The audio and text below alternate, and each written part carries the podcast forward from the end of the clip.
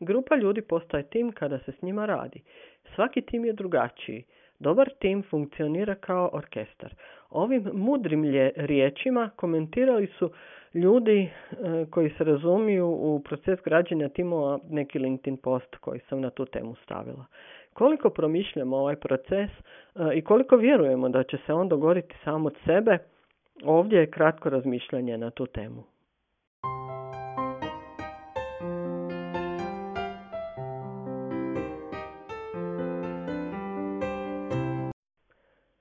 Veliki pozdrav, dragi ljudi, i dobrodošli u podcast Sve dobre stvari.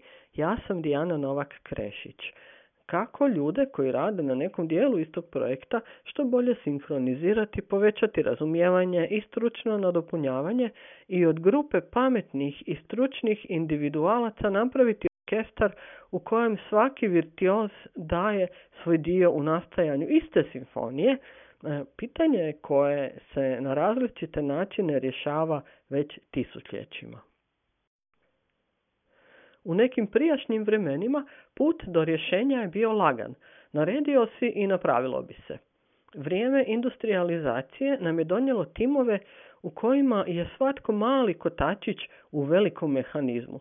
Svatko dobije opis posliva koji mu je zaraditi i radi ih ne razmišljajući o cjelini jer mm, najčešće nema istu priliku niti vidjeti. Da pače, počne li se pačati u cjelinu, e, može mu se zalijepiti etiketa problematičnosti jer eto gura nosi prste tamo gdje ne bi smio u tuđu radnu kućicu. Sljedeće zanimljivo pitanje koje se podiže zajedno sa prethodnim je tko je taj koji rukovodi timom i kako. E, u onom prvom primjeru, voditelj je neprikosnoveni autoritet čija se želja poštuje bez propitkivanja. U primjeru industrializacije voditelj tima je često najveći stručnjak koji svojim iskustvom, znanjem ili nekim drugim, ili nekim drugim kvalitetama e, je došao na poziciju onoga koji gleda veću sliku i prebacuje je u manje individualne radne kućice u kojima svatko gura svoj dio. Puno poslova i danas funkcionira na ovaj način.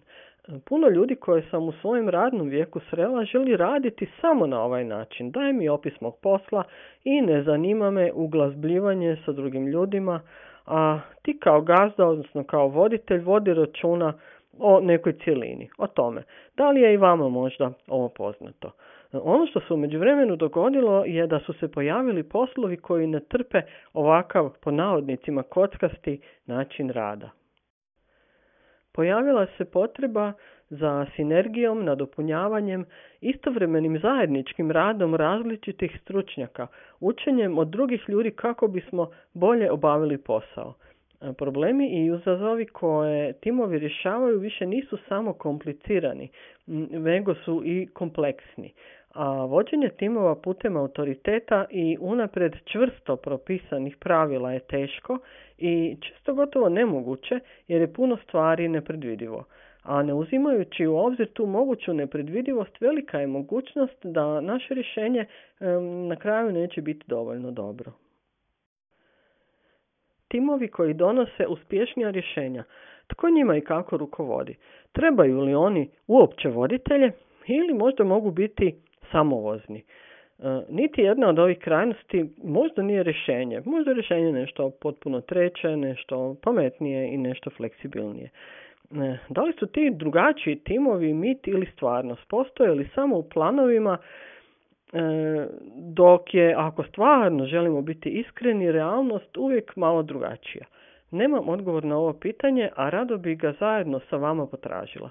Radite li u nekom posebnom ugodnom, zanimljivom timu, javite se i ispričajte meni i svima nama svoju priču. Rado bi čula vašu formulu uspjeha. Do tada šaljem vam veliki pozdrav.